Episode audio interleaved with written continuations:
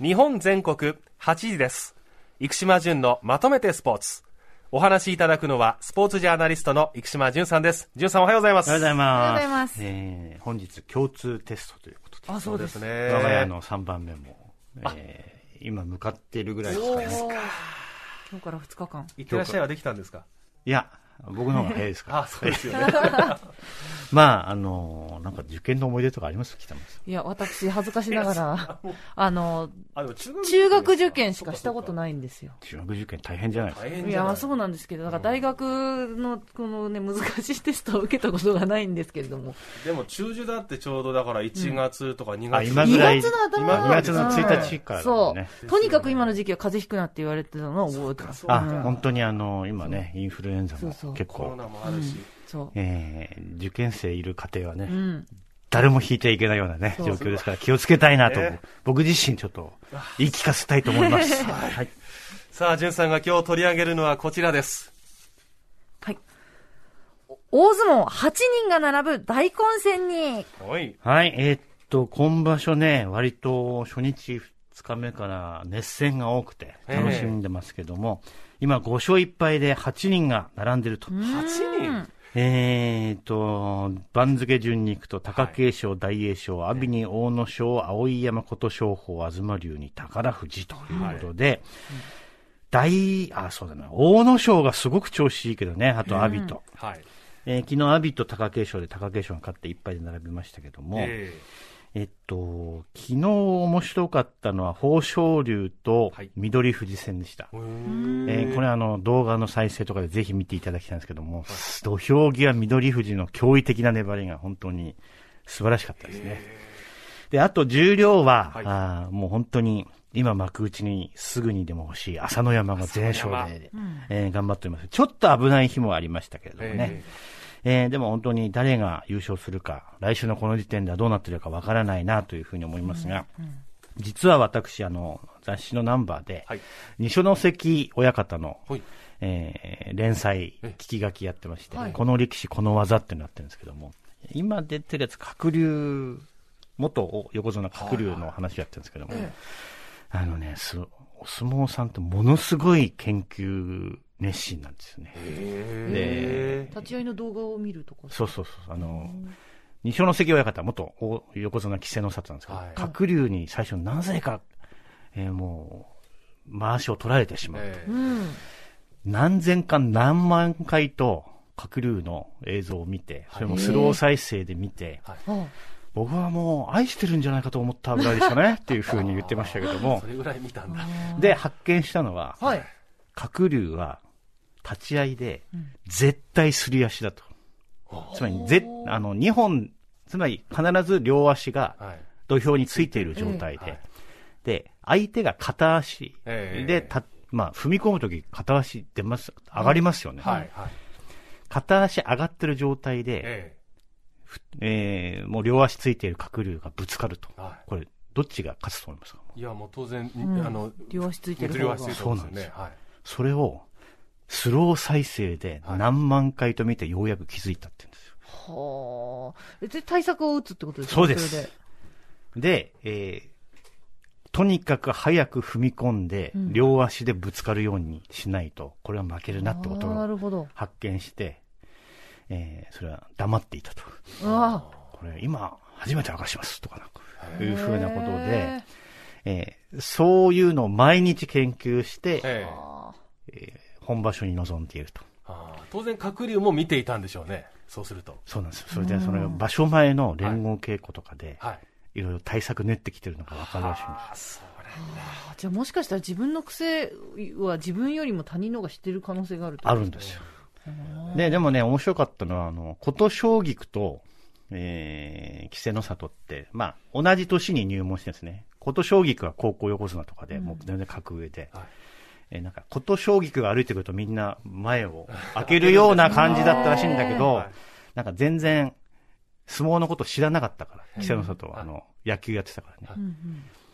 負けてたら、チキシャーとか言ってた。あいつ大丈夫かっていうぐらい、やばいやつだったらしいんですけど、へまあでもそれぐらい見て、ええ。ーでも、番付ははい。考えている人の順番だっていうふうに二所ノ関親方は言ってました。横綱が一番考えている相撲のこと。そうみ頭を使ってるってことですか？そうです。研究して頭を使って、えーやっているのが相撲の世界ですということをね、言っていたので、ちょっとそんなことも頭に入れながら見ていただければなと思います。はい。続いてはこちら。今週の取材ノートから中大の話。はい、えっと、今、あー箱根駅伝関係のね、えーたくさん取材してましたけども、昨日、中央大学総合2位に入りました。ええー藤原正和監督に話を聞いてきたんでえ。すが、はいえー2016年就任なんですけども、えその年箱根駅伝の予選会で落ちましたと。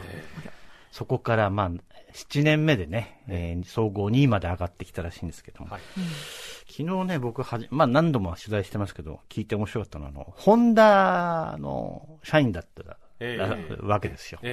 で、主任試験も通ってと。はい。結構、スピード出世だったんじゃないかな。うんうんそれで世界陸上の代表でもあったあったし。はい。で、壊れて中大に入ったら、ええ。あの正規雇用じゃなかったんですよっていう。へえ。ちょっとびっくりしたらしくて、あの、やっぱり、どうしても、藤原監督に来てほしいっていうふうにはい。思った関係者が、ええ。ちょっと根回しが不十分だったらしくて、はあ。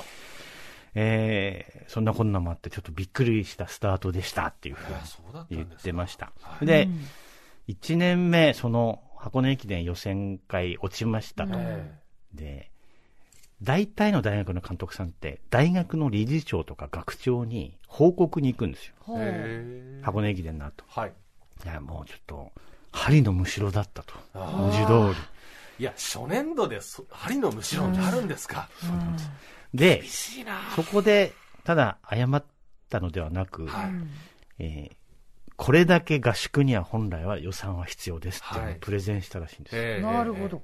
で、えー予選で落ちた以上は僕は、あの、責任を取る覚悟はありますけれども、中大復活するためには、これぐらいお金もかかりますはい。ということを進言し,、ええしたらしいんですね。えで、実際予算ついたらしいんですえよ。結局ね、だからね、お金もないと。箱根駅伝強化は無理です。大学とか部の、はい。部の強化体制がどうなってるかっていうのはすごい大事。で、当時ね、監督は1年生キャプテンを指名したんですね。はい。うん。2, 年、3年、4年ではなくて。それが良かったかどうかは今でも考えることがあって、はい。ただ、うん今でも同じことをするかなというふうにうん。おっしゃってましたね。だからチームマネージメントは本当に難しいっていうのは、1年目、2年目は感じていたということだったんですけども、はい転換点は2020年に、えー今回に2区で区間賞を取った吉井大和はい。入学してきて、3月の合宿で高校生が一緒に、まあ吉井が高3ですよ。はい。一緒に練習したら、ポイント練習全部トップ。あで、そこで何が起きたかっていうと、はい上級生が自分たちが練習で限界だと思ってたのは限界じゃなかったってことに気づいたって言うんですよね。えこれぐらいで走れるんだっていうことを、高校3年生から教えられたと。でもちゃんと教えられたっていう感覚を上級生が持てるって本当これ強さの元ですよね。まあ、やばいやばいってなって、はいでも本当に陸上って見てると、はい。マウンティングの世界なんですよ。タイムによる。は集合写真で真ん中に写ってるのは一番速い人ってのはこれ絶対間違いないんですよ。え究極のマウンティングの世界ですよ。真ん中、ちょっと前の端っことかですね。とにかくじゃあ、早いやつが一番ってことです絶ね。対、これ中学校から大学まで例外はないと思う。キャプテンか一番速い人。なるほど。でもまあ、吉井がそうやって来たことで、全体のレベルが上がってきて、うん本来はコロナ禍、2020年コロナでなければ、はい。前倒しで結果は出ていただろうけれども、はいまあ、ようやく7年目で、えーこういうふうな結果になったということで、まあ、来年100回大会優勝を狙いますというふうなことでございました。文春オンラインに来週書きます。はい。続いてはこちら。シード争いの最終戦がキャンセルに、こんな場合どうする？はい、えーアメリカンフットボール NFL のことなんですけども、AFC っていうカンファレンスで、チーフス14勝3敗、はい。ビルズが13勝3敗になりました。はい。で、ビルズが最終戦、試合途中で、え選手が心停、心拍停止、中止になってしまったんです。アメリカではこの話題、すごい、すごかった。ニュースを席巻してました。えー幸いそのハムリンという選手は、えーちゃんと戻って自宅に帰って、えー療養しているということなんですけども、で、ここで問題になるのは、はいこの両チームが決勝で対戦するとしたら、はい。どっちのホームでやるべきなのかっていうのが結構問題になってるんですよ。ビルズがもし勝っていれば第一シードだったんです。うん。でもこの試合中止になっちゃったから13勝3敗で終わり、はい。当座第2シードに入ったんですけれども、はい。アメリカンフットボールで第1シード、ホームでできるってものすごいアドバンテージだから。ひょっとしたら第1シードだったかもしれないビルズと、えまあ現状トップのチーフス。え。えさあどこで決勝戦、対戦するとしたらどっちでやると思いますか？